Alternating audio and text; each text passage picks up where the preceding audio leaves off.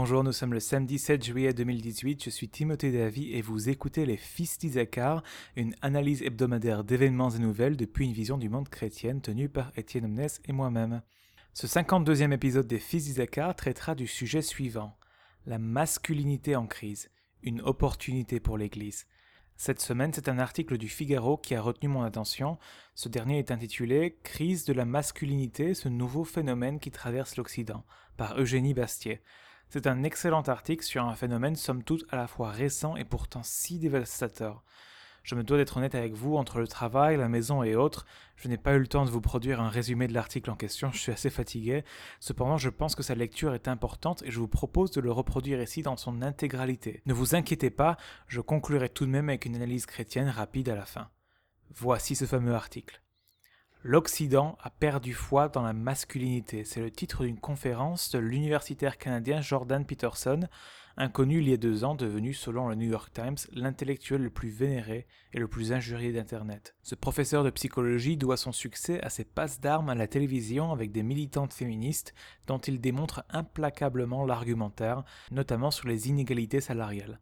Le succès planétaire de Peterson, des millions de vues sur YouTube, est révélateur d'un phénomène qui passe au second plan, tant l'attention est retenue par la révolution MeToo celle d'une inquiétude de plus en plus partagée autour de la masculinité des hommes occidentaux. Derrière la vague d'indignation contre une domination masculine qui serait encore visible à travers le harcèlement sexuel se cache une autre vérité, celle d'un déclassement généralisé du mal. Le thème est en vogue au pays des Gender Studies.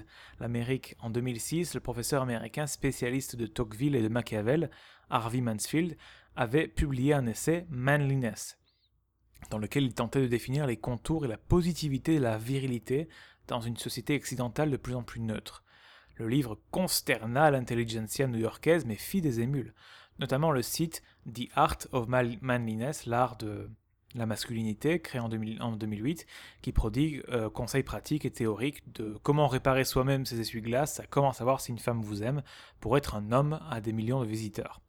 Le succès de ce site américain a inspiré euh, Julien Rochedy, ancien président de la section jeunesse du Front National, qui vient de créer Major, une plateforme adressée au public français. Barbe impeccablement taillée, cheveux gominés, t-shirt noir saillant sur fond de bibliothèque, le trentenaire explique face caméra d'une voix posée les dix pensées que les hommes doivent connaître pendant des siècles et des siècles, les hommes ont cherché à devenir des hommes. Bon, ça s'est arrêté il y a peu, mais pendant des siècles, ça a été comme ça. Pour enrayer cette décadence, le jeune homme vient de lancer cette plateforme. On y trouve des posts de blog, pourquoi les hommes doivent tenir l'alcool, quand frapper en cas d'agression, mais aussi une offre payante, la session alpha, composée de vidéos et de fiches philosophiques fortement imprégnées de Nietzschéisme. La tragédie de Toronto. Mansfield, Peter Peterson et dans une moindre mesure Rochety sont la version chic et structurée d'une réaction masculiniste qui prend parfois des atours plus primitifs. On la retrouve dans les bandes dessinées de l'auteur à succès Marceau, qui prône une viralité euh, décomplexée et violente, tatouages, crâne rasé et fusil à pompe. Chez le blogueur Papacito, créateur de Fils de la pute de la mode, ou autre disciple plus ou moins rebelle du polémiste antisémite Alain Soral, premier à avoir conspué dans ses vidéos la féminisation du monde et la misère du désir. Cet imaginaire culmine dans la culture alt-right qui s'exprime beaucoup sur Internet où des trolls fustigent des cucs, ces hommes qui cherchent sans cesse l'approbation des femmes.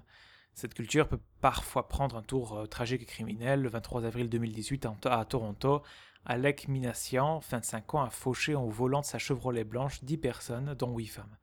Membre des Incels, un groupe de célibataires involontaires, il avait affiché sur Facebook sa volonté de tuer un maximum de Chad et de Stacy, nom, qui donne ces jeunes, euh, nom que donnent ces jeunes hommes frustrés aux beaux gosses de sexe. Ces réactions masculinistes marginales font système avec un discours féministe militant sur une masculinité toxique qu'il conviendrait d'épurer, parfois doublée d'une tonalité carrément revancharde. Il est temps que les hommes fassent l'expérience de la minorité, a par exemple affirmé récemment Christiane Taubira, ancienne ministre de la Justice. Mais il ne faudrait pas réduire le débat à cette dialectique outrancière. Le sentiment le plus général est celui d'un malaise diffus, la difficulté de plus en plus grande qu'ont les hommes occidentaux à trouver leur place dans une société de plus en plus égalitaire. Ce malaise inspire de nombreuses publications et controverses, aussi bien aux États-Unis qu'en France. Ainsi, le 21 mai dernier, au Théâtre de à Paris, l'essayiste Natacha Polony organisait une table ronde au titre évocateur Le mâle, une espèce menacée, en présence de la chercheuse euh, Olivia Gazalet, auteur du mythe de la virilité, de l'essayiste Peggy Satre et du psychiatre Jean-François Bezot. Ce sujet m'a été inspiré par tout ce que j'ai vu ces derniers temps, dit Natacha Polony, c'est-à-dire tous les hommes, tous ces hommes transparents lors des débats autour de l'affaire Weinstein. J'avais une forme de pitié pour ces hommes obligés de faire un monde honorable, de s'excuser d'être des hommes et de se proclamer féministes. Excellente par, ailleurs Natacha Polony sur le sujet. Je diverge, revenons à la lecture la désindustrialisation profite aux femmes.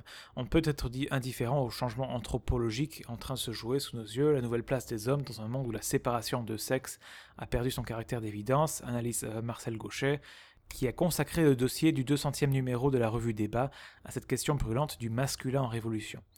L'attention publique se concentre très normalement sur la montée en puissance des femmes à tous les niveaux ou sur les inégalités persistantes dont elles sont victimes, mais comment cette révolution du féminin pourrait-elle ne pas affecter l'autre sexe? La mutation n'est pas moindre de ce côté-là, la masculinité est passée d'un système d'évidence à une mise en doute systématique.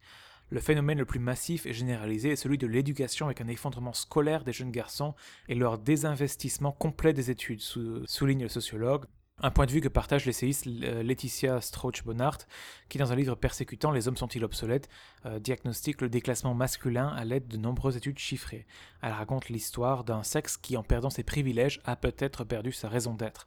En effet, les hommes ont perdu le contrôle de la procréation, sont en retard dans les salles de classe, et la force physique qui était leur apanage n'a plus d'utilité sociale, ou presque.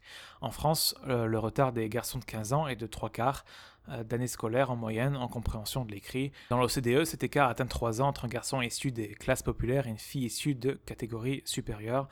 Ce retard à l'école se poursuit dans le monde du travail. Si pour le moment des écarts subsistent en défaveur des femmes, la tendance lourde est celle d'un déclassement des hommes. La désindustrialisation et l'avènement de l'économie du savoir profitent aux femmes.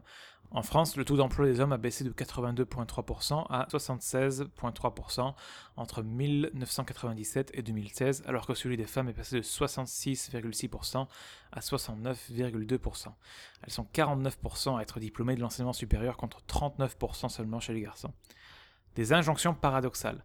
Cette montée en puissance des femmes pose un problème à certains hommes, c'est le thème du roman de Patrice Jean, L'homme surnuméraire. Son héros, Serge Le Chenadec, est un cadre ordinaire qui prend la mesure de son inutilité auprès de sa femme et de ses enfants, le monde n'a plus besoin de lui, de sa calvitie, de son boulot d'agent immobilier, de ses billets pour une soirée en famille au cirque. C'est laissé pour compte de l'extension du domaine de la lutte peuple les romans de Michel Houellebecq, décrivant la misère sexuelle du mâle blanc abandonné, tout comme le libéralisme économique sans frein, et pour des raisons analogues, le libéralisme sexuel produit des phénomènes de popularisation absolue, dit l'un des personnages, le malaise masculin, c'est mon quotidien, confirme la sexologue Thérèse Argot, qui reçoit dans son cabinet de nombreux hommes complètement déboussolés. Les rapports de pouvoir ne peuvent plus s'exercer dans la sphère publique, alors ils se rejouent dans la sphère intime et sexuelle. Pour beaucoup d'hommes, elle devient un lieu de revanche, explique-t-elle. La consommation de pornographie en est le signe le plus frappant. Je le constate aussi dans l'infidélité des femmes, beaucoup ne désirent plus leurs hommes car ils sont dévirilisés. Les hommes se retrouvent face à des injonctions paradoxales. Une virilité euh, caricaturale, réduite à sa seule dimension sexuelle, est exacerbée, notamment dans, notamment dans la pornographie et le monde ultra compétitif de l'entreprise, tandis que le discours féministe domine partout ailleurs. C'est ce que la romancière Nancy Houston appelle la virilité vrillée.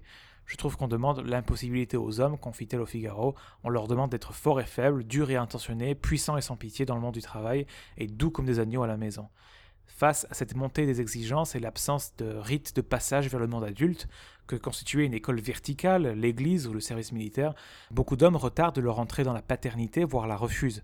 Cela débouche sur ce que l'enseignant Martin De Keyser appelle dans un article de débat la nouvelle culture masculine de l'immaturité.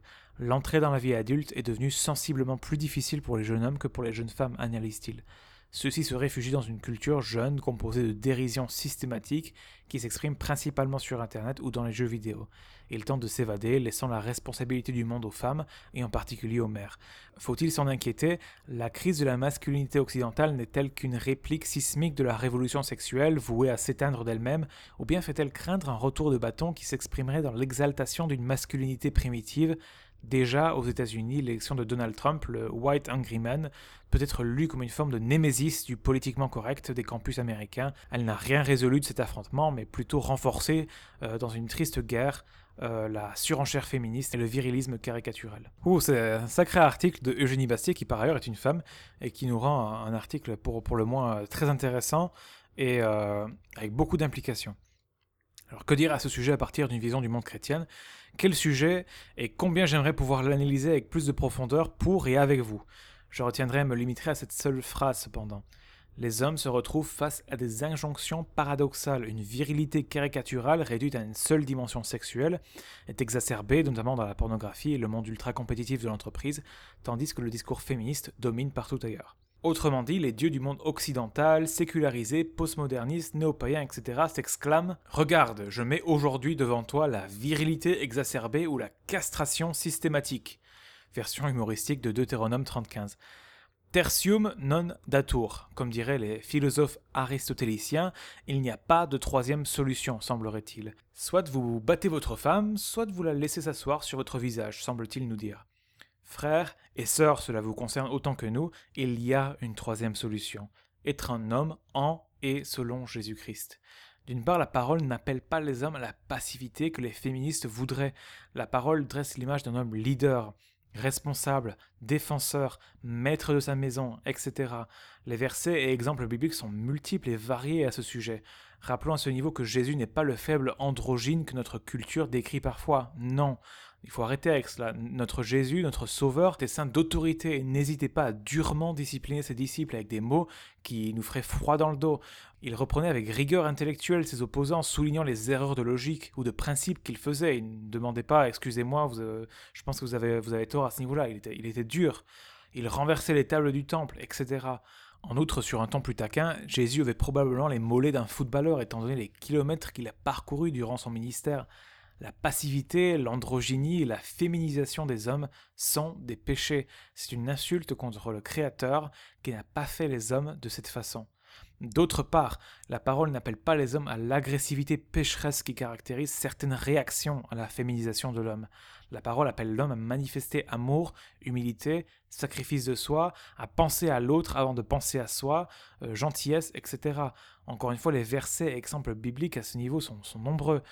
Et encore une fois, Jésus, tout en étant si viril, manifestait aussi un tel amour et une telle humilité. Tel amour et telle humilité qui était d'autant plus beau qu'il était si viril. Ce n'est pas faible que de manifester ces caractéristiques, c'est biblique. L'agressivité et la virilité exacerbée de certains hommes sont des péchés aussi. C'est également une insulte contre le Créateur qui n'a pas fait les hommes de cette façon.